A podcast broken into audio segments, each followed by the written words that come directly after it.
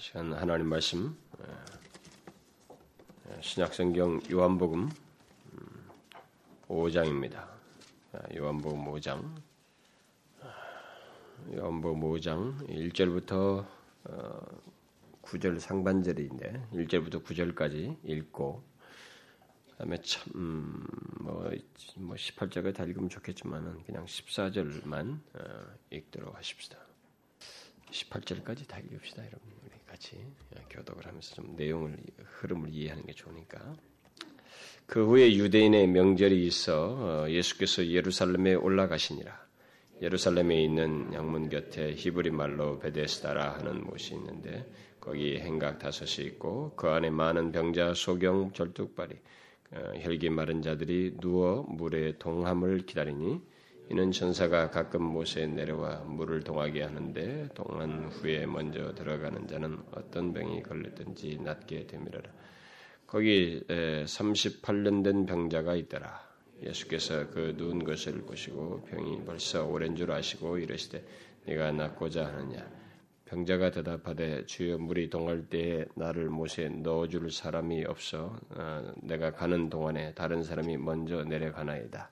예수께서 가라사대 일어나 내 자를 들고 걸어가라 하시니 그 사람이 곧 나와서 자리를 들고 걸어가니라. 이날은 안식일이니 유대인들이 병 나은 사람에게 이르되 안식일인데 네가 자를 들고 가는 것이 옳지 하냐니 대답하되 나를 낫게 한 그가 자를 들고 걸어가라 하더라 한데 저희가 묻되 나더러 자를 들고 걸어가라 한 사람이 누구냐 하되 고침을 받은 사람이 그가 누구신지 알지 못하니 이는 거기 사람이 많음으로 예수께서 이미 피하셨습니다.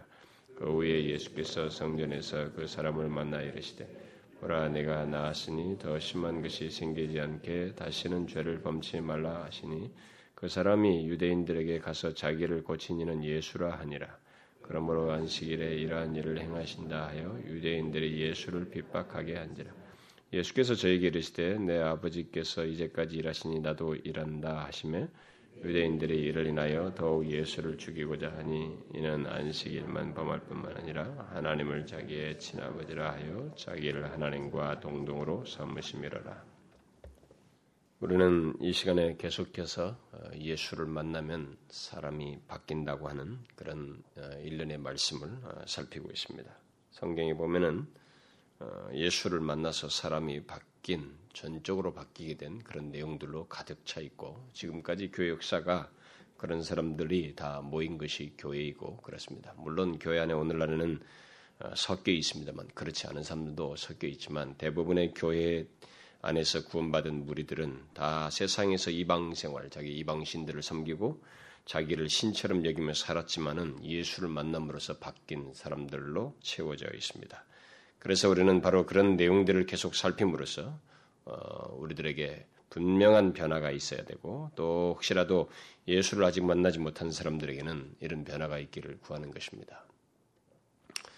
그래서 지난 시간은 어, 어, 유대 사회 전체로부터 어, 멸시받고 죄인 취급받았던 어, 사람 세리 어, 세리 마태가 예수님 만나서 완전히 변화된 그 사실을 살펴보았습니다. 어, 당시 그 전 사회가 어, 소외시켰던 세리라고 하는 직업은 어, 그 직업을 가진 이 마태였지만은 그가 예수님 만나서 영혼이 고침받고 자신의 그 생활의 기반을 박차고 일어서서 주님을 따르게 되었고 여러분과 제가 지금 마태라는 이름을 자주 오른내리죠. 그가 마태복음을 썼기 때문에 그렇게 사람이 전적으로 달라지게 되었습니다. 어떻게 사회가 져버리고 소외시켰던 죄인이 그렇게 바뀌었을까? 그것은 오직 한 가지 이유입니다. 그가 예수를 만났기 때문에. 자, 바로 그 내용을 우리가 계속 살피는 것입니다. 그러면 또 오늘 우리가 이제 오늘 본문을 통해서 그렇게 예수를 만나서 고침받고 변화된 또 다른 한 사람을 보려고 합니다. 오늘 우리가 읽은 본문에 등장하는 이 사람은 조금은 이게 명확치가 않습니다. 오히려 지금까지 변화된 사람들에 비하면 상당히 그 좀 이렇게 변화가 어, 이렇게 변화된 주님의 고침받은 그 흔적은 두드러지지만은 그 변화받은 자의 그 삶이라든가 이런 것들이 선명치 않은 그좀 안타까운 케이스지만 그래도 여기에 분명하게 고치신 내용과 하나님의 메시지가 있어서 이 말씀을 살피려고 합니다. 오늘 우리가 읽은 내용과 그 계속되는 그 5장 그 후반부까지 계속되는 그 내용을 보게 되면 어, 예수님께서 이 한 병자를 38년 된 이 병자를 고치신 내용뿐만 아니라 안식일에 그를 고치셨다고 하는 것. 이들은 유대 사회 속에서는 안식일에 무슨 일하는 것, 노동하는 것을 정죄를 하고 있기 때문에 그래서 뭐 사람을 살리는 것까지도 이, 이것까지도 이 자신들이 만든 만든 규율로서 제한하고 있는 아주 그 빗나간 그런 율법주의에 빠져 있는 그들의 상태에서 그래서 이 안식일 문제가 거론되게 되고 어, 그래서 그런 논쟁이 종교 지지자들과 함께 유대인들 사이에서 이게 도전을 하게 되는 그런 내용들이 있고 그 다음에 예수님께서 그런 일을 어, 자신 하나님 하나님 아버지와 자신을 동일시하셔서 하나님께서 일하신 자신도 일하신다라고 말함으로써 결국 예수님의 신성을 드러낸 내용이 언급됩니다. 그래서 이런 많은 내용들이 이 5장의 이 사건과 연관돼서 쭉 나오고 있어서 상당히 많은 것들을 여기서 다루지 않으면 안 되지만은 그러나 이 시간은 우리가 계속해서 살피고 있는 내용의 흐름에 따라서 이 38년 된 병자가 예수를 만나서 고침받게 된 그 문제만 초점을 맞추려고 합니다. 그래서 9절 상반절까지와 그 14절 정도를 어, 주로 언급을 하려고 합니다. 어, 그래서 일일이 오늘 본문의 그 내용들을 다 어, 설명하지는 않을 겁니다. 일단 오늘 본문에 읽었던 그 어, 내용 중에서 1절부터 9절, 그다음 14절 이런 내용들을 보게 되면은 어, 어, 상당히 오랫동안 이, 이 병자를 앓고 어, 병을 앓고 있다가 고침받은 아주 극적인 사건이 여기 등장하는데 이 내용은 교회를 오래 다닌 사람들은 뭐 아주 참 많이 들었을 거예요. 우리에게 익숙한 내용입니다. 그러나 이 내용을 우리가 계속 살펴왔던 그 흐름 속에서 살피려고 할 때는 조금 어려운 점이 많아요. 왜냐하면 우리가 지금까지 살펴왔던 사람들에게서 공통적으로 보았던 내용들 중에 일부가 명확하게 드러나지를 않습니다. 아, 아, 그럼에도 불구하고 우리는 이 본문의 내용 속에서 38년 된 병자가 예수를 만나서 고침받게 된 분명한 사실이 있고, 아, 그리고 이제 그에게 분명히 주님의 메시지가 있기 때문에 그런 차원에서만 아, 다루기를 원합니다. 그러면은 자, 계속 그 살폈던 방식대로 먼저 이 사람에 대해서 살피고 어, 이 사람의 상태가 어떠하니 그 다음에 그를 예수님께서 어떻게 고치셨는지를 살펴보도록 하십시다. 오늘 본문을 보게 되면 예수님께서 고치신 38년 된 이 병자 외에도 어, 그 병자가 누워 있는 이 베데스다 못 가까이에는 굉장히 많은 병자들이 어, 모여 있습니다. 3절을 보니까 베데스다 연못에 다섯 채의 그 행각이 있었는데 그 안에 많은 병자들이 있다. 많은 병자들과 소경과 어, 절뚝발이 그리고 어, 혈기 마른 자들이 누워 있었다라고 기록하고 있습니다. 왜 이 많은 병자들이 이 베데스다 임목 가까이 와 있었다고 기록하고 있습니까? 어, 그것은 그들 모두가 천사가 내려와서 이 연못의 물을 움직이게 할 때 제일 먼저 들어가는 사람은 무슨 병이든지 낫는다고 하는 그런 어, 전해오는 내용에 근거해서 그것이 실제적으로 당대에 바로 있었는지 그래서 많은 사람들에 대해서 무슨 이게 온천수로서 이게 어, 동안 뭐 그럴 때뭐 어, 그런 치료 효과도 물이 당대에 뭐 있었던 것들을 예를 들어서 뭐 그런 것이었는데 이들이 그런 어, 전설과 전해지는 내용과 음, 그런 거기 와서 그런 물을 통해서 거기 있는 물을 통해서 나은 사람들이 있었기 때문에 이런 그 전해진 내용들이 있고 어, 그래서 그들이 많이 그 자리에 와 있다. 뭐 이렇게 다양하게 해석을 합니다. 어쨌든 간에 여기 모인 사람들은 한 가지 소원을 가지고 있습니다. 이 물이 동할 때 낫는다고 하는 그것에 대해서 자신들은 어, 다 먼저 들어감으로써 낫기를 원하는 그런 기대를 가지고 모두 와 있습니다. 어, 그러나 여기 모인 그 환자들 대부분은 어, 사람들의 그 의술로서는 그 해결이 안 되는 사람들인 것을 어, 보게 됩니다. 그래서 마지막 희망을 가지고 물이 동할 때 제일 먼저 들어가서 치료받겠다라고 하는 생각들을 가지고 모두 와 있는 사람들입니다. 그래서 본문에 등장하는 이 38년 된 병자도 바로 그 무리들 중에 한 사람인 것입니다.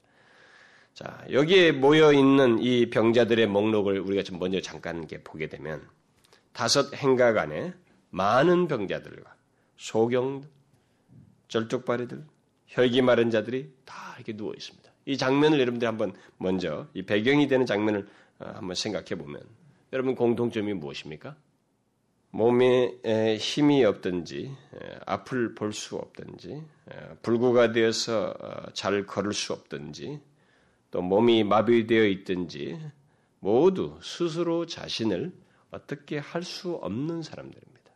사회가 포기하고 자신들조차도 어떻게 할 수 없는 그런 사람들입니다. 그야말로 그들은 전적으로 무능력한 인간의 실상을 보여주는 그림이라고 볼 수가 있겠습니다. 물론 여기에 기록된 병자들은 신체적인 질병과 불구 상태를 가지고 있습니다. 그렇지만은 그들은 앞선 그 앞서서 살폈던 그 말씀들 속에서도 우리가 어, 언급한 바 있듯이 인간의 도덕적인 부패와 죄로 인해서 망가진 영혼을 가진 그런 사람들이에요. 동시에 그들은 동시에 그런 내용들을 다 가지고 있는 사람들입니다. 그래서 그거 그래서 그것을 사실상 드러내 주는 겁니다. 우리가 앞에서도 중풍병자나 문둥병자도 봤다시피 그들은 겉으로는 그런 병을 가지고 있었지만 그들의 내면에는 그래서 죄를 예수님께서 연관지어서 죄를 사시고 질병을 고치셨던 것처럼 그들에게는 그런 내면의 질병을 다 공통적으로 가지고 있습니다. 도덕적인 부패와 망가진 영혼 그런 가운데서 어, 이런 신체적인 질병과 불굴 또한 가지고 있는 것입니다. 이 세상은 어, 육신적인 질병을 가지고 있지는 않아도 사실상 같은 맥락의 선 사람들이 가득 차 있습니다. 도덕적으로 부패해 있고 죄로 인해서 영혼이 병들어 있는 사람들로 가득 차 있습니다. 여러분 이 세상에 그렇지 않은 사람 있어요? 영혼이 자신의 죄로 인해서 병들지 않은 사람 있습니까? 사실 자기들은 영혼이 병들었다고 생각을 못할 뿐이고 깨닫지 못할 뿐이지 병들어 있잖아요. 나오는 게 악이잖아요. 뭐밖에 안 나오면 죄밖에 안 나오지 않습니까? 나오는 게. 그리고 왜 사람들 이렇게 좋게 못 봅니까? 왜 모든 것을 삐딱하게 보고, 왜 미워하고, 그리고 왜 두려워합니까? 왜 여기 불안이 있어요? 다 영혼이 병들어 있어서 그런 것입니다. 이 세상에 있는 모든 사람들은 그런 도덕적으로 부패한 물과 병든 영혼을 다 가지고 있습니다. 그렇게 보면 여기 베데스의 다섯 행각에 누워 있는 이 병자들은 이 세상을 축소시킨 그림이라고도 볼 수가 있습니다. 오늘 우리가 살피려고 하는 38년 된 병자는 바로 그 무리들 가운데 한 사람입니다. 그래서 오늘날 우리에게 적용하자면 이 세상 가운데 찾아가신 예수님께 찾아가신 어떤 한 사람이라고 생각할 수 있겠습니다. 아, 그래서 이 그 무리들 가운데 한 사람인 이 사람이 예수를 만나서 그가 어떻게 되는지를 보여주는 한 내용이라고 볼 수가 있습니다. 자, 이 38년 된 병자에게 이제 집중해서 보게 되면, 아, 야, 우리가 이제 상상을 해볼 필요가 있습니다. 이 사람에 대해서 38년 동안 질병을 앓고 있습니다. 38년 동안 아, 질병을 앓고 이 베데스다의 목가에 누워 있습니다. 이 병자가. 한번 상상해 보십시오. 그는 예수를 만나기 이전까지 그 질병 속에서 가능성이 없는 어떤 희망을 가지고 그 자리에 누워 있습니다. 어, 주석가들은 이 사람이 혈기 마른 그 병자 중 한, 하나일 것이다. 아마 혈기 마른 병자일 것이다. 이렇게 추측도 합니다. 그렇다면 그는 병으로 몸이 시들어서 오그라들었을 것이고, 여기 지금 물이 움직여도 스스로 먼저 갈 수 없다고 자신이 말하는 것을 보게 되면 그러면서 누워 있는 걸 보면 그는 자기 몸을 거의 가눌 수 없을 정도로 병세가 악화된 사람입니다. 38년이나 진행됐으니까 굉장히 악화된 사람이라는 것을 추측할 수 있습니다. 그런데 오늘 본문에서 이 사람에 대해서 어, 강조하고 있는 내용은 뭐 병이 뭐냐 이런 것은 별로 말하지 않고 38년을 강조하고 있습니다. 38년. 여러분 상상해 보십시오. 38년 동안 질병에 시달려 있습니다. 여러분 어떨 것 같아요? 한번 상상해 보세요. 그냥 지나가지 말고 이런 모든 말씀을 그냥 대충 생각하지 말고 정확하게 상상을 해 보시라는 겁니다. 38년이에요. 이 사람의 육신과 마음의 고통을 한번 생각해 봐요. 38년 동안 이러고 싶은 하루아침만 그 다음날 일어나도 또 뭐 이렇고 똑같은 생활, 고통은 계속되고 그 다음날 아침에 또 기분이 어떻고 또 생각이 어떨 것이며 몸의 고통은 어떨 것 같습니까? 한번 여러분 생각해 봐요. 사실 우리 중에 이 사람을 이해할 사람은 별로 아무도 없죠. 왜냐하면 38년 동안 마음으로 생각하고 고통했던 그것을 다 펼쳐 보일 수가 없기 때문에 우리는 그를 이해할 수 없어요. 그러나 어쨌든 이 사람은 38년 동안 그 병고를 겪고 있었지만 한 가지 놀라운 사실은 한 가닥 희망을 가지고 이곳에 와서 연못에 물이 동할 때 자신이 먼저 들어가기를 기대하고 있다는 것입니다. 그런 소망을 갖고 있다는 거예요. 이 사람에게 긍정할 수 있는, 긍정할 수 있는 아주 중요한 사실은 바로 이거예요. 그 지겹고도 지겨운 38년의 병고를 겪고 있으면서도 하나님의 천사가 내려와서 이 연못을 동하게, 동할 때에 들어가면 고침받으리라고 하는 그 희미한 소망을 가지고 그 연못가에 지금 누워 있어요. 여러분 같으면 어떨 것 같습니까? 충분히 생각을 해봐야 됩니다. 우리는 여러분은 어떨 것 같아요? 일반적으로 사람은 비관스러운 현실과 상황에 처하게 되면 그것을 부정하는 태도를 뭐 취하다가 예, 그것을 부인할 수 없게 됐을 때 불평하고 원망하고 그리고 그것이 커지면 막 스스로 무너지듯이 좌절하고 절망하고 그것이 커지면 자신의 모든 것에 대한 이 포기하고 싶은 그래서 우울증과 그다음에 내면의 병에 시달리면서 깊은 좌절감에 뭐 자포자기 상태에 빠져 들어가고 그 상태 속에서 극단적인 생각들을 하게 됩니다. 죽고 싶다. 자살하고 싶다. 그래서 어떤 사람은 실제로 자살을 행해버립니다. 자살할 때 순간은 짧은 순간의 판단이거든요. 뭐 생각을 해오다가도 막상 그 결정할 때는 짧은 순간의 충동인데 실제로 그 일을 행해버립니다. 오늘날 같이 쉽게 자살하는 이 풍조에 비춰보면 여기 30번 된 병자는 굉장한 사람이에요. 성형수술 실패를 했다고 자살하는 게 오늘 세상이니까. 그런 것에 비하면 굉장한 사람입니다. 이 사람은 38년을 어, 더욱 심해져가는 질병을 알고 있었지만은 그 질병을 안고 소망을 버리지 않았어요. 스스로 보기에도 음, 물이 동할 때 먼저 갈 수 있는 희망이 없습니다. 다른 사람들이 뭐 절뚝발이가 더 빠르지 않겠어요? 뭐 소경이라도 뭐 어떻게 더 빠르지 않겠어요? 자기는 누워 있는 상황이에요. 움직이서 잘 못 움직이는 사람입니다. 그러니까 희망조차도 없어요. 그 가능성. 퍼센테이지로 확률적으로 봐도 가능성이 없음에도 불구하고 이 사람은 소망을 저버리지 않고 이 연못가에 와 있습니다. 여기 있어요, 지금. 그런데 바로 그 사람에게 소망의 빛이 다른 곳에서 비치고 있습니다. 연못에서 비친 게 아니라 다른 곳에서 비치고 있어요. 이게 오늘 메시지에서 우리가 살펴야 할 아주 중요한 내용입니다. 소망은 다른 데 있어요. 예수께 있습니다. 어떤 빛이에요? 바로 영혼의 의사이신 예수님께서 바로 이 병자를 주목하시고 향하셨다는 사실입니다. 얼마나 놀라운 순간이에요. 우리는 잘 생각해 봐야 됩니다.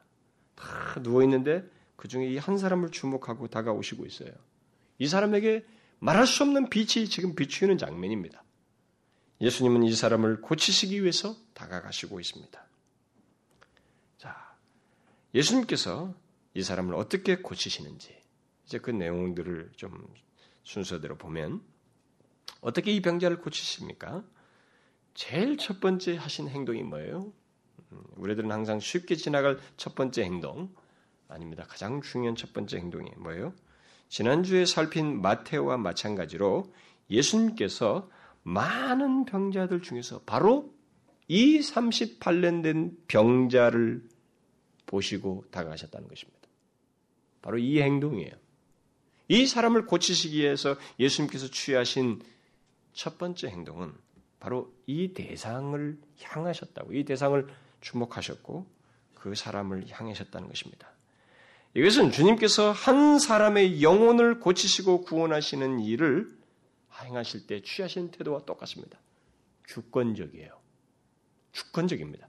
누워있는 사람의 권한이 아니에요.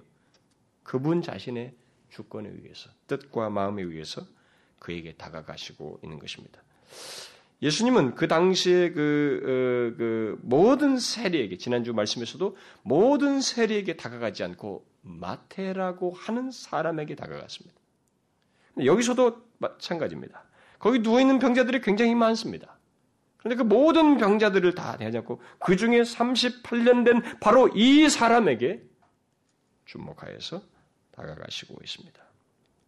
아, 마태라고 하는 사람을 주목하셨듯이 바로 이 존재, 이 38년 된 병자, 바로 이 사람에게 주님께서 다가가고 있습니다.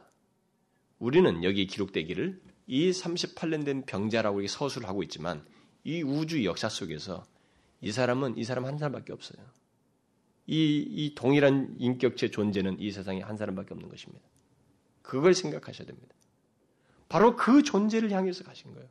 마태라고는 유일한 존재에게 다가가셨듯이 38년 된 이 병자에게 예수님께서 다가가셨어요. 이게 그를 고치시는 첫 출발입니다. 주님은 지금도 이런 식으로 사람들을 다가오셔서 고치셔요. 모든 사람이 죄를 범하여서 음, 병든 영혼을 가지고 스스로 하나님을 향해서 움직일 수가 없고 또 스스로를 구원할 수도 없는 어, 이 세상의 우리들을 향해서 38년 된 병자에게 다가오셨듯이 예수님은 그 중에서 고칠 자에게 다가오십니다. 바로 저와 여러분에게 다가오신 거예요. 우리에게 지금 다가오신 거죠. 이것을 생각하셔야 됩니다. 그것이 예수님께서 사람들을 고치시는 첫 작업이에요. 예수님의 이 같은 주권적인 행동을 말하면 어떤 사람들은 그런 내용은 이런 내용들에 대해서 좀 불만스럽게 말하는 사람들이 교회 당하는 꼭 그런 사람들이 있어요. 이런 말을 예수님의 주권, 뭐 하나님의 주권 얘기면 불만스럽게 생각을 하는 사람들이 있어요. 그들의 불만은 거기 누워 있는 모든 병자들을 왜 예수님께서 다 안 고쳐주고 왜 이 사람만 고쳐주었느냐? 그래서 주로 이런 이런 내용을 구원과 관련해서 주로 얘기를 하죠. 왜 하나님은 이 세상의 모든 사람을 구원하지 않고 그 중에서 어떤 사람만 선택해서 구원하느냐? 왜 그들은 나머지는 다 멸망하도록 해버리냐? 그러나 그런 불만은 모두 이 병자들이 누워 있는 곳으로 오신 예수님의 입장을 전혀 고려하지 않고 얘기하는 것입니다. 항상 생각하셔야 됩니다. 예수님의 입장을 전혀 고르지 않고 생각지 않고 말하는 거예요. 그저 누워 있는 사람의 입장에서만 말하고 있는 것입니다. 객관성이 없어요.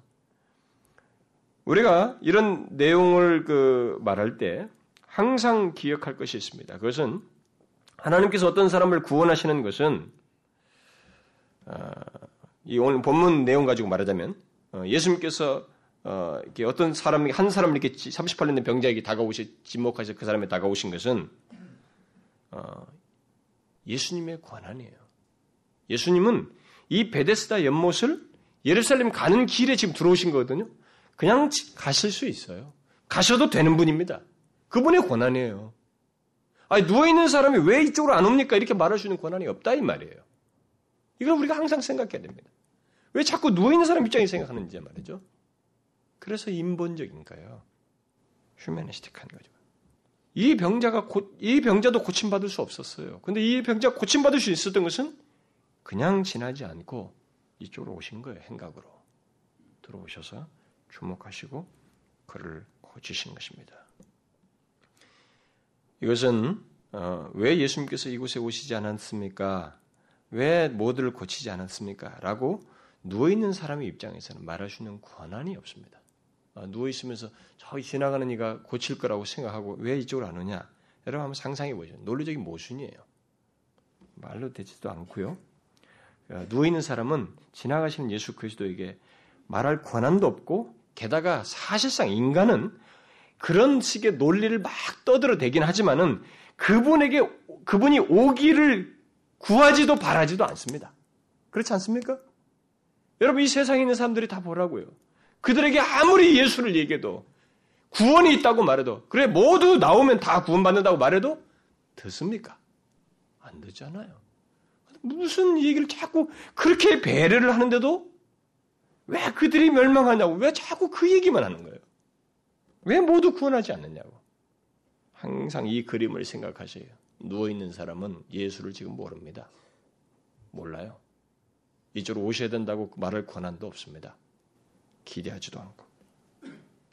그래서 그 사람이 그나마 고침받은 것은 그분이 오시고 그를 주목하신 것에서 이유를 다 찾을 수 있어요. 오직 그겁니다. 그래서 우리는 모두 누워있는 병자와 같다고 하는 것을 알아야 됩니다. 그렇게 있다가 죽을 사람들이에요. 그런데 예수님께서 우리에게 다가오신 것입니다. 우리를 지나치지 않고. 그렇게 해서 하나님을 감히 알게 된 것입니다. 이 병자와 같은 대상이 된 거죠. 스스로 어떻게 할 수 없는 이 병자에게 행한 예수님의 이 같은 행동은 그런 면에서 보면 아, 이해하기는 뭐 완전하게 이해하기는 어려워요. 왜냐하면 그는 38년 동안 질병을 가지고 지금 누워 있고 앞으로도 계속 누워 있을 사람인데 예수님께서 그를 주목하시고 모든 것을 아신 가운데서 다가오셨거든요. 이 사람이 뭘 어떻게 합니까? 계속 누워 있을 사람인데 온 거예요. 그 이 비밀을 완벽하게 헤아리기가 어렵습니다. 단지 우리는 말할 권한과 자격이 없다는 거예요. 이게 바로 구원의 비밀인 것입니다. 하나님은 우리가 원수 되었을 때, 바로 이 사람처럼 병들어 누워 있을 때, 하나님께서 독생자 예수 그리스도를 죽게 하심으로써 우리에 대한 연민과 사랑을 가지시고 우리를 위한 구원의 행동을 행하셨어요. 이게 미스테리입니다. 이해할 수 없는 영역이에요.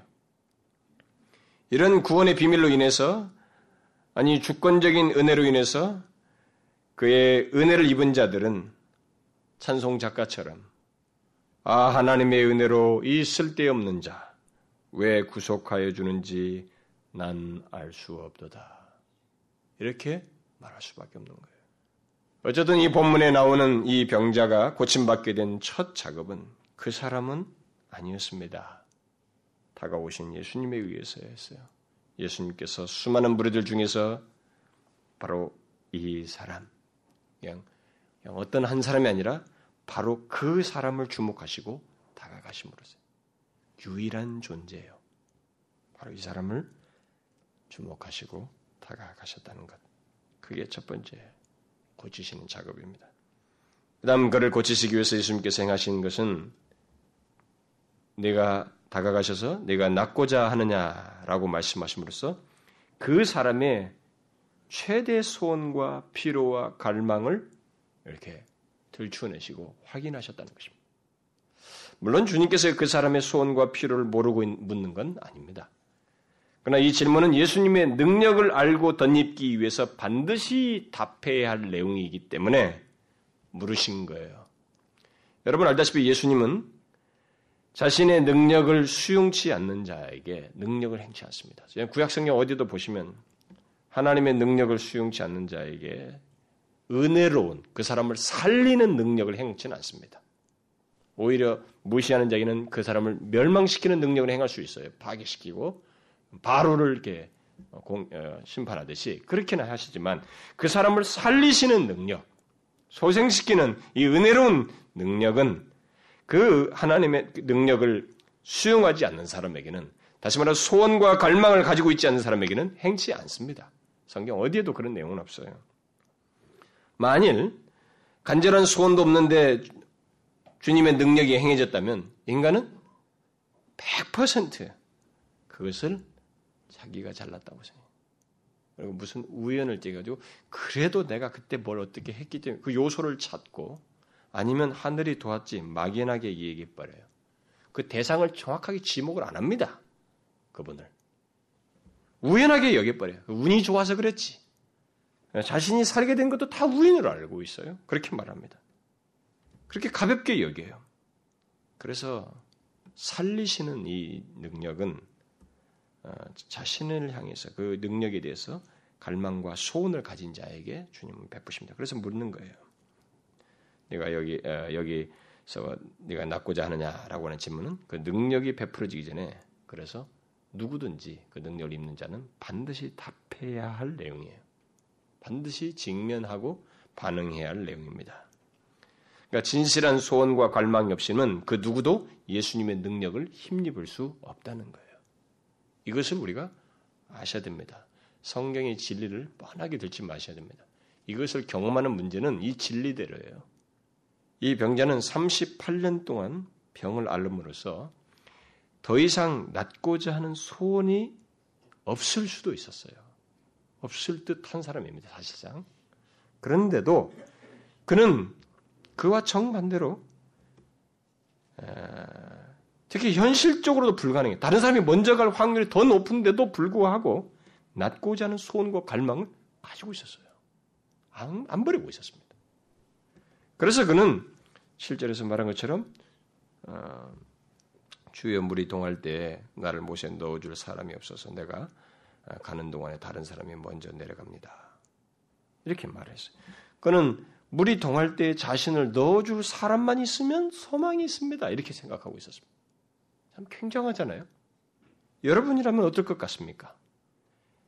38년 동안 병고를 치른 치르고 이게 막 망가지기 고통을 오랫동안 겪어온 사람으로서 어, 네가 낫고자 하느냐 이런 말을 마침내 들었다면 어떨 것 같아요?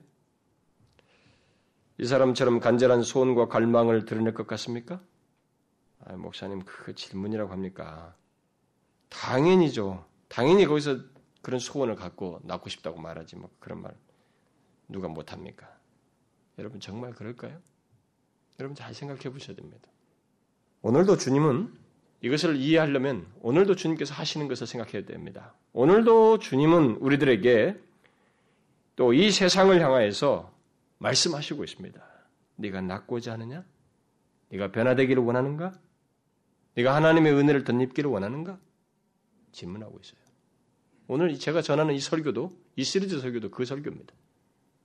네가 낫고자 하느냐라고 하는 주님의 말씀을 대변하고 있는 것입니다. 여러분 이 질문에 오늘날 모든 사람들이 간절한 소원을 가지고 그렇습니다라고 말할 것 같아요? 여러분 어떻습니까? 한번 자신을 비춰보세요. 지금 여러분들이 이 자리에 와서 계속 이 예수를 만나면 사람이 바뀐다고 하는 이 사실을 듣고 그랬을 때 그러면 아 주님께서 낫고자 하느냐라고 하는 질문을 하는 것인데 결국 그 말씀을 듣고 여러분들이 진실로 예수를 만나서 바뀌고 싶은 소원과 열망을 가지고 있습니까? 이 설교를 듣고 여러분들이 그렇게 직접적으로 진실하게 갈망을 하고 있어요? 자신이 지금 신앙 나름대로 교회 다니면서도 한번 보시라고요. 여러분들이 하나님의 은혜에 대해서 간절한 소원과 갈망을 가지고 살고 있습니까? 특히 하루 이틀도 아니고 수년 동안 원했던 바가 아직까지 이루어지지 않았, 않았는데 또 지난 그 몇십 년을 살아오면서 영혼의 평안도 없고 어둠의 그림자가 드리워졌었고 또 고침받고 싶지만은 뭐 고침받는 그는 것이 없는 그런 오랫동안 짓눌린 그 문제를 가지고 있는 나에게 고침받고 싶은가? 변화되기를 원하는가? 평안, 평안하기를 원하느냐? 라고 하는 이런 주님의 질문에 반발하지 않고 여전한 소원과 갈망을 가질 것 같아요? 어때요, 여러분? 주님의 은혜와 능력을 덧입기를 포기하지 않고 소원하며 갈망하고 있습니까, 여러분은? 여러분들의 그 어떤 문제들 속에서 자신을 한번 보라고요. 내가 낫고자 하느냐, 변화받고 싶은가, 또는 구원받고 싶은가, 라고 하는 이런 주님의 말씀은 이 세상, 이런 말씀에 이 세상 사람들은 거의 간절한 소원 안 갖습니다. 뭐 그런 기대를 갖질 않죠. 교회당에 완전 있는 사람들도 하나님의 은혜를 힘입고 싶은가? 그의 능력을 덧입고 싶은가? 하나님이 주신 복을 얻고 싶은가? 더욱 풍성한 은혜를 얻고 싶은가? 라고 하는 이 주님의 질문에 며칠을 열심히 내다가 말아요. 그렇지 않습니까? 우리가 은혜 주심을 갈망하자고 해도 은혜 주심 갈망하다 말잖아요, 여러분. 그 진실한 갈망과 소원을 가질 것 같은데 안 가져요, 여러분. 그래서 여러분 하나님의 능력을 덧입는 사람은 따로 있는 것입니다. 따로 있는 거예요. 바로 그런 맥락에서 이 사람을 보셔야 됩니다. 38년이라는 세월은 낳고자 하는 소원이나 갈망을 더 이상 갖지 못하게 할 수 있을 정도의 긴 세월이에요. 일반적으로 사람들은 조금 노력하다가 포기하거나 현실에 적당히 안주합니다. 그러나 이 38년 된 병자는 비록 현실적으로 가능성이 없어 보이지만 낳고 싶은 소원과 갈망을 갖고 있었어요. 결국 예수님은 내가 낳고자 하느냐는 이 질문을 통해서 두 가지 사실을 확인한 것입니다. 하나는 그의 실제적인 모습과 상태, 다시 말해서 그의 절망스러운 상태와 무능함을 보고 인정하도록 하는 것이고 또 다른 하나는 그의 깊은 소원과 갈망을 확인하는 것입니다. 이것을 보고 어, 이것이 없는 사람에게는 예수님께서 능력을 행치 않아요. 이걸 아셔야 됩니다. 나는 가만히 지나가는데 뭐가 툭 떨어졌어. 그런 일 없어요. 그런 일 없습니다. 뭐 나를 막 소생시키는 하나님의 은혜가 갑자기 임해 그렇지 않습니다. 갈망하고 소원한 자에게 임해서 주님은 네가 낳고자 하는 낳고자 하느냐는 이 질문을 통해서 이런 두 가지를 오늘날 우리들에게도 확인하시고 우리들을 하여금 털어놓도록 하십니다. 털어놓도록 하셔. 이것은 사람이 예수를 만나서 고침받게 되는 과정에서 직면해야 하는 실제적인 문제예요. 그 당사자가. 따라서 예수를 만나고 만나서 고침받고 싶다면 또 주님으로부터 은혜와 능력을 덧입고 싶다면 자신의 무능함을 인정하고 내 스스로는 어떻게 할 수가 없습니다. 나는 내 죄 문제를 해결할 수가 없고 나는 죽음 앞에 직면해야 되는데 이 죽음에 대해서도 해결할 수가 없고 만약 이 죽음 이후에 심판이 있다면 그것을 어떻게 할 수가 없습니다. 그래서 나는 고침받고 싶습니다. 진실로 고침받고 싶어요라고 하는 갈망을 가지고 있어야 되는 거예요. 그 갈망을 가진 자가 고침받게 되는 것입니다. 그의 능력을 덧입는 거예요. 그런 것도 없는데 뭐가 있기를 바라는 것은 주님께서 해오신 방식이 아닙니다. 그것이 없는 자는 고침받을 수 없어요.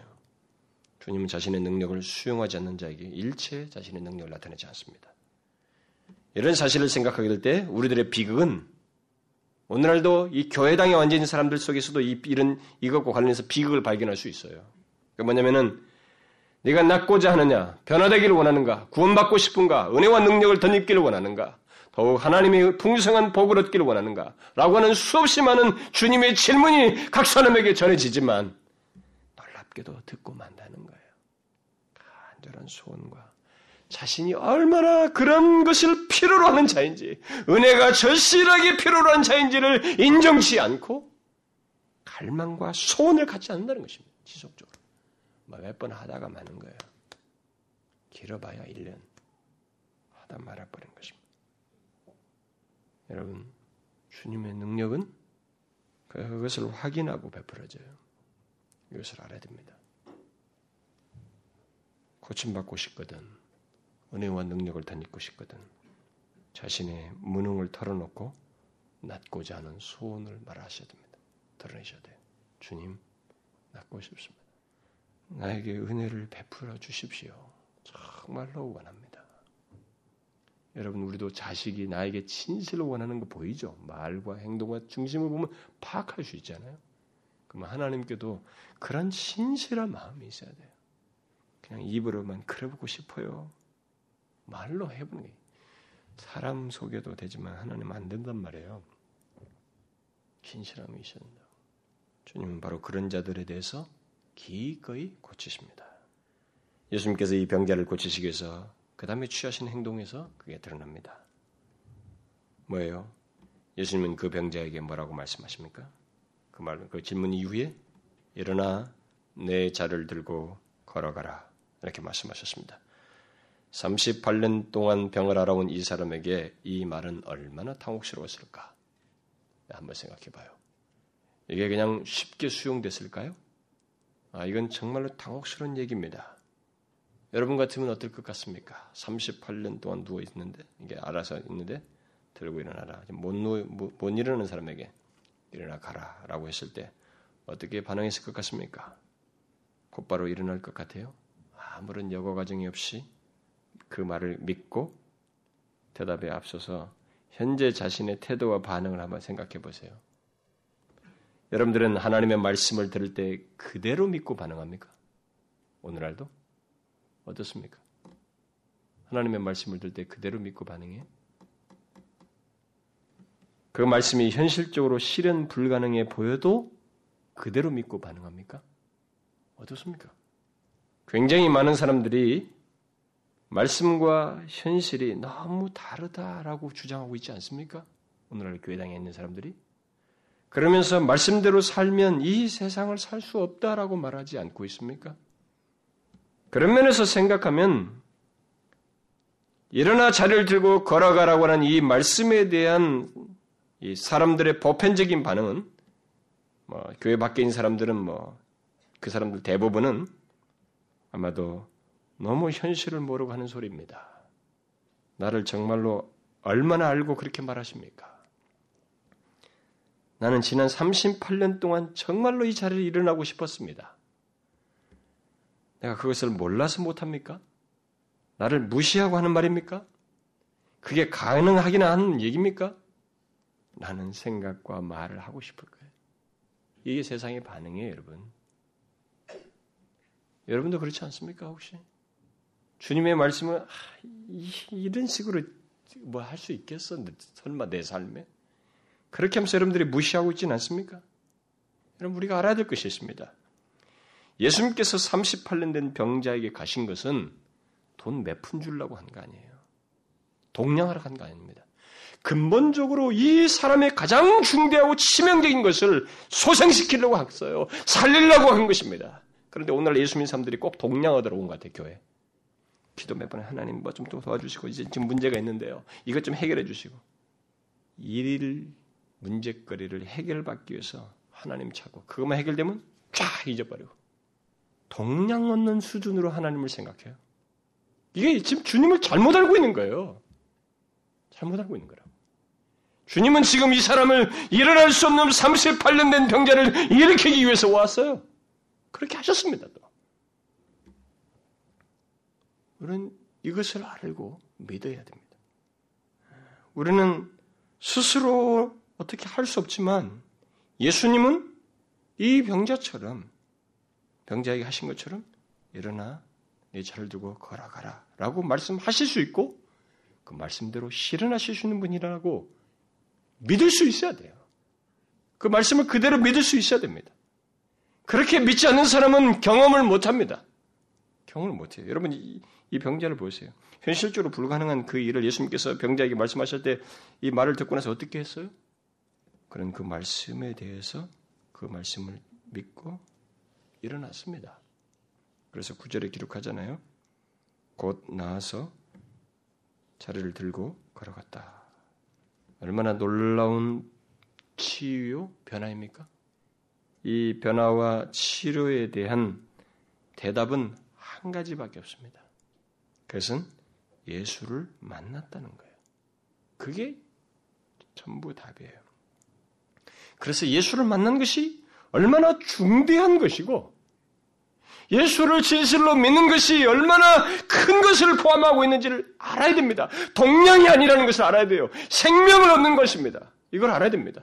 이 우주가 해결할 수 없는 것을 해결하기 위한 것이에요. 죄로부터 구원받는 것입니다. 사망이 해결되는 거예요. 그것을 알아야 됩니다. 제발 예수를 교양 차원에서 믿지 말라는 거예요. 교양 차원에서. 심리 치료 차원에서 믿지 말라는 거예요. 그 정도가 아니라는 것입니다. 다른 이유가 없어요. 그는 38년 동안 누워 있었습니다. 일어나서 걸은 것은 이유가 자기가 예수를 만났다는 거예요. 그것밖에 없습니다. 예수를 만나면 우리는 우리 스스로 할 수 없는 영혼의 상태, 곧 우리 안에 있는 불행의 뿌리와 우리 위에 드리워진 죽음의 그림자가 제거되고 생명을 얻게 됩니다. 이 사람을 일으키듯이. 죄와 허물로 죽어서 누워있던 우리의, 우리들이 하나님을 향하여서 일어나 걷게 된다는 거예요. 감히 하나님을 아버지라 부르게 된다는 것입니다. 언제 이런 역사가 일어납니까? 낮고자 하는 소원과 갈망을 가지고 일어나 걸으라는 말씀을 따라서 일어날 때예요. 하나님의 의지가 우리의 의지에 부딪혀서 그 말씀을 믿고 움직일 때입니다. 만일 예수님의 말씀을 현실 불가능한 말씀으로 여기거나 자신을 우습게 여기는 말씀으로 여긴다면 여러분 하나님 말씀 우습게 여기는 사람들 많잖아요. 그렇게 여긴다면 일어나 걸으라는 말씀은 경험하지 못합니다. 항상 하나님의 능력은 그의 말씀을 그대로 믿고 반응할 때 일어나요. 요단강을 맨발로 건너 가라라고 말씀하셨을 때 그대로 믿고 맨발을 내디뎠을 때 요단강이 갈라졌어요. 그래서 요르단을 건너서 가나안으로 이스라엘 백성들이 들어갔습니다. 그래요. 그 말씀 그대로 믿고 나아갈 때만 경험할 수 있어요. 그러니 아무리 하나님의 말씀을 들어도 그 말씀대로 순종하지 않는 사람은 아무리 오랫동안 교회 다녀도 하나님의 능력을 경험하지 못해요. 제가 다시 말합니다. 예수를 믿어도 하나님의 능력을 경험하지 못하는 사람들이 있어요. 못하는 사람이 있습니다. 현실 타령 얘기해서 하고 그 말씀이 어떻게 그대로 어떻게 예수를 현실을 살 수 있냐고 이렇게 말. 그러니까 못 경험하는 거예요. 하나님의 능력을 못 보는 것입니다. 현실을 누가 창조했으며 이 현실로에 나 존재하게 하는 자가 누구예요? 나로 하여금 이 현실에 지금 현재 있게 하는 자가 누굽니까? 또 내일 이 현실로부터 벗어나게 할 분이 누구냔 말이에요. 왜 이 부분은 축소시키냔 말입니다. 그러니 하나님의 능력을 못 보는 거예요. 이거 보세요. 이 병자는 그 지긋지긋한 38년의 그 병고를 벗어버리고 일어나 자리를 들고 걸어갔습니다. 과거에 그를 짓눌렀던 무능력을 뒤로 하고 이제는 걷게 되었어요. 얼마나 경이로운 순간입니까? 이게 예수를 만나면 있게 되는 거예요. 예수를 만나면 이렇게 바뀌는 것입니다. 그런데 우리는 이 사람이 고침받게 된 것과 관련해서 한 가지 의문이 생깁니다. 그동안 살펴왔던 내용과 조금 다른 어떤 한 사실을 발견하게 됩니다. 그게 뭐예요? 이 사람이 예수님 어, 자신을 고치신 예수님을 정확히 알지 못했는데 고침받게 됐다는 사실입니다. 뒤에 보면은 이 사람 이 사람이 예수님의 이름을 지금 몰랐어요. 누가 널 고쳤느냐 안식이래. 물으니까 유대인들 물으니까 그 이름을 말 못했습니다. 어떻게 그런 일이 일어날 수 있을까? 자신을 고치신 분이 예수님이신 것을 알지 못했는데 어떻게 고침받을 수 있는가? 라고 하는 의문입니다. 우리는 앞에서 그를 알므로써 그를 아는 것이 그 어떤 분이 자기를 고치신 이가 누구이고 그분에 대한 믿음이 있어야 고침받는다라는 뭐 이런 내용들을 얘기했는데 어떻게 이런 일이 있을 수 있을까? 저는 이거, 이 문제 가지고 굉장히 고민했어요. 여 기, 여기서 이걸 어떻게, 이게 무슨 말인가, 이게. 1차적으로 우리는 능히 주님은 그러실 수 있어요. 그러면 주권자이기 때문에 그분이 원하시면 그렇게 해서 먼저 하실 수 있습니다. 능히. 그것이, 그, 그것이 부인할 수 없는 답이에요. 그럼에도 불구하고 지금까지 해왔던 보편적인 내용과 조금 설명이 불충분해서 이것 때문에 고민했어요. 어떻게 이럴 수 있는가? 이에 대해서 어떤 사람은 이 병자가 어, 이 사람의 그 고침받게 된 뭐 그런 이유들을 설명하는 내용들을 이렇게 쭉 살펴보면은 이 병자가 베데스목가의 그 물이 동할 때 그 들어갈 수 있기를 바라는 그 마음 속에 하나님께서 자신을 불쌍히 여기시고 자비와 긍휼을 베푸시리라고 하는 믿음을 가지고 있었고 예수님은 바로 그것을 다 아시고 고치셨다. 결국 하나님 그 천사를 동한다고 하지만 그리고 하나님 보낸 천사에 의해서 고침받을 거라고 믿고 그 믿음을 가지고 있었고 그것을 보고 고치셨다. 그래서 결국은 하나님에 대한 믿음이 있었다. 이렇게 해석한 사람이 있고 또 어떤 사람들은 어, 예수님께서 어, 이 사람에게 일어나 자를 들고 어, 걸어가라라고 하는 이 말씀에 대한 그 이 사람의 그 반응 속에는 분명히 그 말씀하시는 분에 대한 믿음이 있었다는 것입니다. 특히 아, 비록 자신이 자신을 고치신 분의 이름은 알지 못했지만 자신에게 말씀하신 분의 인격을 믿고 그 말씀대로 반응했기에 예수님을 그 알고 고침받았던 다른 사람들과 결국 같은 맥락에 선 것이다. 어? 어, 동일하다고 본다 이렇게 뭐 어, 해석들을 합니다. 어, 저는 모든 설명이 다 가능하고 어, 부인할 수 없다고 생각이 돼요. 그러나 저는 그런 설명으로는 이 의문이 잘 풀리지가 않아요. 어, 너무 시원치가 않아요. 그래서 너무 제가 고민을 많이 했어요. 그, 어찌 이럴 수가 있나? 그러면은 누구나 지금 예수를 몰라도 그냥 모르고도 와서 고침받을 수 있다는 얘기인가? 아, 주님은 능히 그러실 수 있는데 그건 부인할 수 없지만 근데 이게 지금까지 보편대로 해오신 거 다르지 않는가? 저는 이것에 대한 답이 그 바로 14절이라고 생각이 됩니다. 14절은 어, 예수님께서 이 병자에게 일어나 걸어가라 라고 했을 때 예수님은 분명히 이전에 그 중풍병자를 고치실 때 그 모든 불행의 뿌리인 죄를 사하시고 일어나 걸어가라고 하신 것처럼 이 사람의 불행의 뿌리인 죄를 사하시는 일도 함께 하셨어요. 하셨다고 말하지 않을 수 없습니다. 왜냐하면 예수님께서 나중에 이 사람을 만났을 때 14절에서 말한 것처럼 그가 완전히 나았다고 말씀하고 있기 때문에 그랬습니다. 여기 완전 네가 나았으니라고 하는 이 말은 완료 시제거든요. 그러니까 그의 치료가 완전하다는 거예요. 그의 치료가 완전하다는 것을 말해주고 있습니다.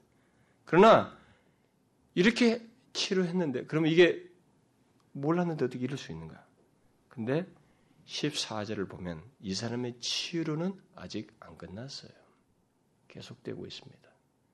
가장 중요한 치료를 남겨놨어요. 가장 중요한 치료를 하시고 있습니다. 결국 이 사람의 문제가 뭐였어요? 이 사람은 자신을 고치신 분이 어떤 분이시 어떤 분이신지 다시 말해서 육신의 질병을 고치시는 것이 궁극적인 목적이 아니라 이분은 하나님과 화목하게 하기 위해서 우리의 죄를 사하심으로써 하나님과 화목하기 위해서 오신 예수님이라는 것을 알지 못했기 때문에 바로 화목하게 하신 그 죄 문제에 대해서 그가 해결하시는 이 죄 문제에 대해서 구멍이 나 있었어요. 그것에 대해서 이 사람은 바른 치유된 자다운 그런 모습을 가지고 있지 않았습니다. 그리고 뭐예요? 그동안 자기가 이 겪었던 모든 불행의 뿌리였던 죄를 계속해서 짓고 있는 거예요. 끝나고 나서. 그래서 여기 지금 14절에 다시는 죄를 범치 말라라고 하는 말이 현지 시제거든요. 그러면 그의 상태가 하나님과 화, 화목되어 있지 않다는 거예요. 지금 이 사람이. 이 사람이 지금 하나님과 상태가 화목되지 않은 그런 죄 상태를 가지고 있는 거예요, 계속. 그러면 죄에 대해서 이, 그, 그걸 모르니까 이 예수 그리스도께서 무엇을 위해서 오신지 충분히 거기까지 알지 못했기 때문에 이 사람에게는 아직 죄의 상태를 계속 연장하고 있었어요. 죄를 짓고 있었습니다. 이 말은 죄를 짓고 있다는 거예요, 현재 시제까지 계속. 이전 같은 생활 방식으로. 하나님과 화목되지 않은 그런 상태의 모습을 계속 연장하는 태도로 삶을 살고 죄를 짓고 있었던 것입니다. 결국 예수님이 이 병자가 하나님과 화목하도록 그를 그의 뒤를 쫓고 계셨던 것입니다. 그리고 이 말씀을 통해서 그를 고치시고 있어요. 아직도. 그러니까 주님의 고치심은 이 14절까지를 포함하는 것입니다. 그를 고치시는 예수님의 행동은 9절에서 끝나지 않았어요. 14절까지 계속됩니다. 그래서 이 38년 된 병자는 자신을 고치신 분이 무엇을 위해서 오신 분이신지를 알아야만 했고 이 14절에서 예수님의 말씀을 듣고 그는 알게 됩니다. 그래서 예수님은 자신이 사람들을 하나님과 화목하기 위해서 온 구원자요 메시아이심을 결국은 드러낸 사람이죠. 그래서 이 사람이 뒤에 15절에서 자기를 고치신 이는 예수라고 말하게 됩니다. 이것이 무엇을 말해줍니까? 예수님을 만나서 고침받게 된 자에게 중요한 사실은 자신이 고침받았다는 사실 자체가 아니고 육신적으로 고침받고 외형적으로 고침받는 그 문제가 아니고 궁극적으로 하나님과 화목하기 위한 것이래. 무엇을 위해서 고쳤는가를 아는 것이라는 거예요. 무엇을 위해서, 왜 고쳤는지를 아는 것이다라고 하는 것을 말해주고 있습니다. 예수님의 고치심은 이 내용이 핵심적이에요. 본문에 나오는 38년 된 병자는 고침받은 것에 도취돼서 그 목적을 알지 못한 채 죄를 그 뒤로도 계속 이전 같은 방식으로 짓고 있었습니다. 그래서 예수님은 사람을 고치실 때 바로 이 궁극적인 것까지 고치셔요. 누군지 자신을 모르는 어, 모르는 자신을 그 고치신 분이 예수님이라는 걸 알게 될때 어, 실제로 사람들은 이제 그 다음부터 생각하게 되죠. 아, 나의 죄를 대속하기 위해서 오신 분의 고치심이기 때문에 그래서 정상적이라면 이 말씀을 하신 것 같은 내용이 예수를 만나서 고침받은 사람에게는 다 있습니다. 만일 자기가 예수를 믿는다고 하는데 죄를 이전처럼 짓고 있다면 그 사람은 고침받은 자의 삶을 살고 있지 않습니다. 이걸 아셔야 됩니다. 그래서 오늘날 예수를 믿는 예배당에 오는 수많은 사람들에게 이 14절이 요긴한 거예요. 이 사람들은 구절로서 만족하고 싶어 합니다. 많은 사람들이 구절로서 만족하고 싶어요. 그것은 주님의 고치심의 전부가 아닙니다. 여러분 어떻습니까? 여러분들은 어떤 사람이에요? 고침받은 사람입니까? 그래서 자신을 고치신 이유와 목적이 자신의 삶 속에서 드러나고 있습니까? 혹시 고침받지 않은 사람이 있다면 이 사람처럼 자신의 무능함을 인정하고 고침받기를 간절히 갈망하고 구하십시오. 아, 자신의 상태를 감추지 말고 예수님께 드러내라는 것입니다. 그리고 예수님의 말씀대로 반응하십시오. 어? 자신에게 전해지는 그 말씀대로 반응하라는 것입니다. 그것을 가볍게 여기지 말고 그 말씀대로 반응하라는 것입니다. 그리고 말씀하신 분을 곧 하나님을 신뢰하고 그에게 반응하십시오. 그러면 주님은 반드시 몇십 년이 걸린 병고라 할지라도 몇십 년 동안에 알고 있은 질병과 또 영혼의 질병, 모든 불행의 뿌리, 현재 그가 경험한 불행의 뿌리도 고쳐서요. 고치십니다. 여러분 이걸 믿으십니까?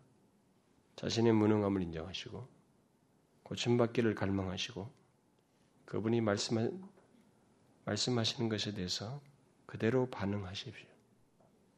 그러면 몇십 년 동안 70년, 50년, 60년, 40년, 20년 묶여온 내 자신의 이 영혼의 질병, 죄와 사망의 문제를 해결하셔요. 불행의 뿌리를 제거하십니다. 그리고 심지어 우리가 구하고 있는 절박한 필요까지 그가 고치십니다. 예수님은 그렇게 하시는 분이에요. 원하는 자에게 자신의 능력을 나타내기를 원하십니다. 그러나 여기에 한 가지를 더 유념하셔야 됩니다. 고침받게 되는 것 자체가 목적이 아니에요. 주님은 우리를 고치시고 그것 자체로 끝내시는 분이 아닙니다. 주님께서 우리를 고치실 때는 목적이 있습니다. 고침받은 사람은 바로 이 사실을 잊지 말아야 됩니다. 그는 주님께서 자신을 고치신 목적대로 살아야 한다는 것을 알아야 됩니다. 목적이 있어요. 자신이 고침받았던 사실에 안주하고 그것으로 만족해서는 안 된다는 것입니다. 나는 구원받았네. 죄에서 자유함을 얻었네. 이렇게 말하는 것을 끝내지 말라는 것입니다. 여기 예수님께서 이 병장을 뒤쫓아 오셔서 여전히 고치신 것 같은 그 내용이 있어야 됩니다. 뭐예요? 보라, 내가 나았으니 더 심한 것이 생기지 않게 다시는 죄를 범치 말라. 주님은 고침받은 자에게 다시는 죄를 범치 말라고 말합니다. 명령이에요. 이 명령은 고침받았기 때문에 하는 거예요. 고침받은 사람만 이 명령을 들을 수 있고 이 명령을 따라 살 수 있습니다. 그것이 바로 모든 불행의 뿌리인 죄악, 이 죄로부터 이제는 관계를 끊으라는 얘기예요. 한마디로 말해서 고침받은 자답게 살라는 것입니다. 그런데 오늘 본문에 보면 14절에 보면 이 말 속에 경고가 포함되어 있어요. 경고가 포함되어 있습니다. 뭐예요? 그렇지 않으면 더 심한 것이 있다는 거예요. 더 심한 고통이 온다는 것입니다. 다시 말해서 더욱 고통스러운 질병이 올 수도 있고 궁극적으로는 죄로 인한 영원한 형벌을 받을 수밖에 없다는 거예요. 고침받은 자는 이 길을 가지 않는다는 거죠, 결국. 고침받은 자는 이 길을 안 간다는 거예요. 더 심한 것이 오도록 가지 않는다는 것입니다. 여러분 이 경고를 무시하지 마십시오. 불행의 뿌리인 죄를 다시 싸매지 말라는 것입니다. 혐오하라는 거예요. 우리 모든 불행 38년의 이 병고에 뿌린 죄를 해결했는데 왜 다시 죄에 들어가느냐는 거예요. 그래서 주님이 뒤쫓아온 거예요, 사실상. 만났잖아요. 만난 것을 기록하지 않습니까? 이 말씀을 통해서 고치시는 거예요. 여기까지 고치심이 포함되는 것입니다. 결국 우리가 고침받은 자의 삶을 갖는 것까지 고치시는 거예요. 주님의 고치심 것까지 포함된 것이 육신 자체를 고치는 게 전부가 아닌 것입니다. 외형상의 현실을 바꾸는 게 전부가 아니에요. 그 현실 속에서 고침받은 자답게 사는 것까지를 포함하는 거예요. 예수님은 그것을 위해서 오셨습니다. 죄를 대속하기 위해서 오셨어요. 그렇기 때문에 당연히 죄를 혐오해야 되는 것입니다. 관계를 끊어야 된다는 거예요. 여러분은 어떤 사람입니까?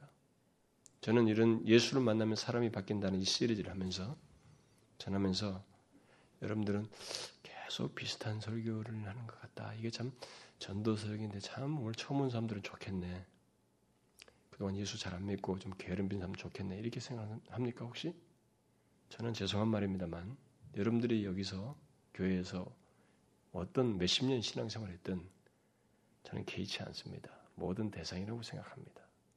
제발 그렇게 교만한 생각은 하지 마세요. 제외시키지 마시라고요.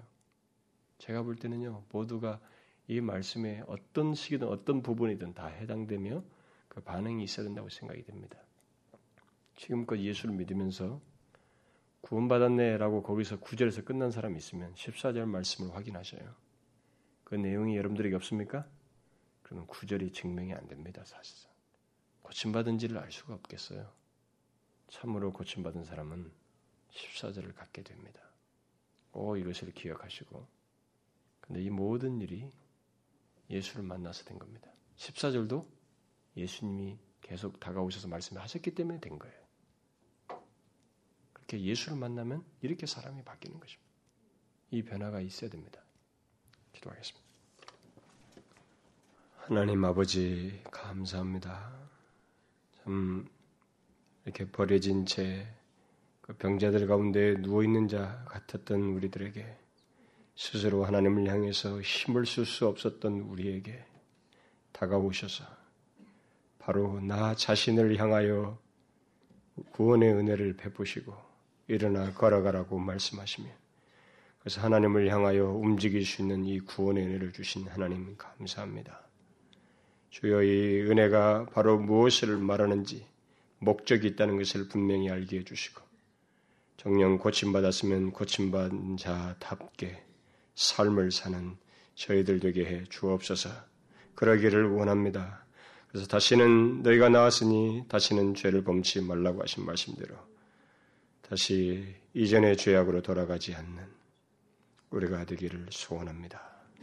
그리고 하나님 여기 중에 아직 예수를 만나지 못한 자가 있사오거든 자신의 무능함을 솔직히 시인하고 나음 받기를 간절히 갈망하며 주의 말씀대로 반응하는 저들 되게 해 주옵소서. 그래서 진실로 고침받는 일이 있게 하여 주옵소서. 예수 그리스도의 이름으로 기도하옵나이다.